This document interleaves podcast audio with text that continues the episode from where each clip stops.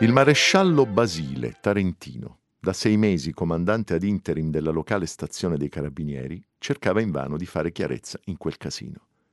Lui e l'appuntato Proietti, non un'aquila, ma era il meglio che si potesse pretendere a poche ore dal Santo Natale, sedevano nel salotto di una villetta appena ristrutturata.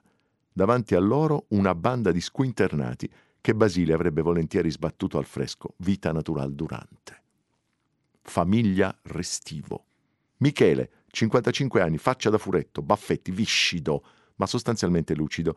Sicuramente sobrio, Basile aveva mandato proietti ad annusargli il fiato. Alle 21.35 aveva telefonato in caserma segnalando una strage in atto nella casa di famiglia. Giacomo, 45 accento mezzo inglese, informazione di proietti, dice che vive in Australia, Marescià, e pare che c'ha un mucchio dei quattrini stordito, con accenni di nausea, già due volte in bagno a vomitare. Alle 21 circa aveva bevuto un prosecco e addentato una tartina al salmone. Non ricordava altro. Anselmo, cognato di Giacomo e marito di Luciana, 50 anni, aria mite, ubriaco fradicio.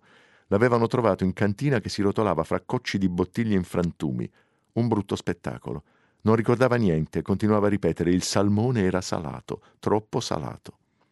Irma e Lara figlie di Anselmo e Luciana, Irma più grande e con decenza parlando una faccia da, insomma, da ragazza decisa. Provocante, marescià, il commento di Proietti, secondo me quella è una mezza mignotta. La reazione di Basile ti mando in Sardegna, idiota, quando devi dire una fesseria fallo almeno a voce bassa, e con un sorriso ebete sulla faccia, e Lara, adolescente, faccia imbronciata. All'improvviso aveva strabuzzato gli occhi ed era svenuta rianimata in bagno, pallida, un po' di febbre, nega assunzione di sostanze.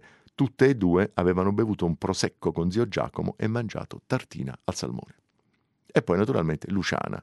Secondo Proietti, una matta, e per una volta Basile concordava. Commissario, quando sono arrivata Giacomo stava finendo di fare a pezzi Lara ed era tutto pieno di sangue. Io ho preso una roncola per difendermi e sono scappata e ho incontrato Michele che arrivava. La roncola coincide, osservò Basile un po' serafico, un po' sardonico. Quanto al resto, sia suo fratello che sua figlia mi sembrano abbastanza vivi e in salute. Io li ho visti. Lui era coperto di sangue e la mia bambina era morta. Eh, ricominciamo, signora. Dunque, lei si trovava a casa quando sono stata colta da un presentimento. Ho avvertito un brivido e che stava facendo in quel momento? Io preparavo qualcosa per il cenone e, aspetti, stavo mangiando una tartina al salmone. Basile e Proietti si scambiarono uno sguardo e si spostarono in cucina. Dopo una breve ispezione tornarono in salotto. Basile fece un paio di domande a Luciana, poi a noi e si fregò le mani. Signori miei, miei cari Restivo, io non sono Sherlock Holmes, ma qualche cosa sono in grado di dirvela. A mio modesto avviso, voi tutti siete stati vittime di un caso di ergotismo. Il maresciallo si gustò gli sguardi sorpresi dei Restivo e riprese. Ossia, intossicazione da segale cornuta. Scommetto un mese di stipendio che se facciamo analizzare le tartine al salmone scopriremo che la segale con la quale è stato confezionato il pane è contaminata da un fungo, Clavicex purpurea, la cui assunzione dà luogo a fenomeni allucinatori e può portare alla morte. Ma è assurdo! sbottò Michele. No, è strano puntualizzò il maresciallo, perché due sono le possibilità. O si è trattato di un incidente, o qualcuno ha preparato queste tartine e ha fatto sì che voi tutti ne mangiaste. E in tal caso la domanda è, miei cari signori restivo, chi può avercela con voi al punto da desiderare la vostra morte?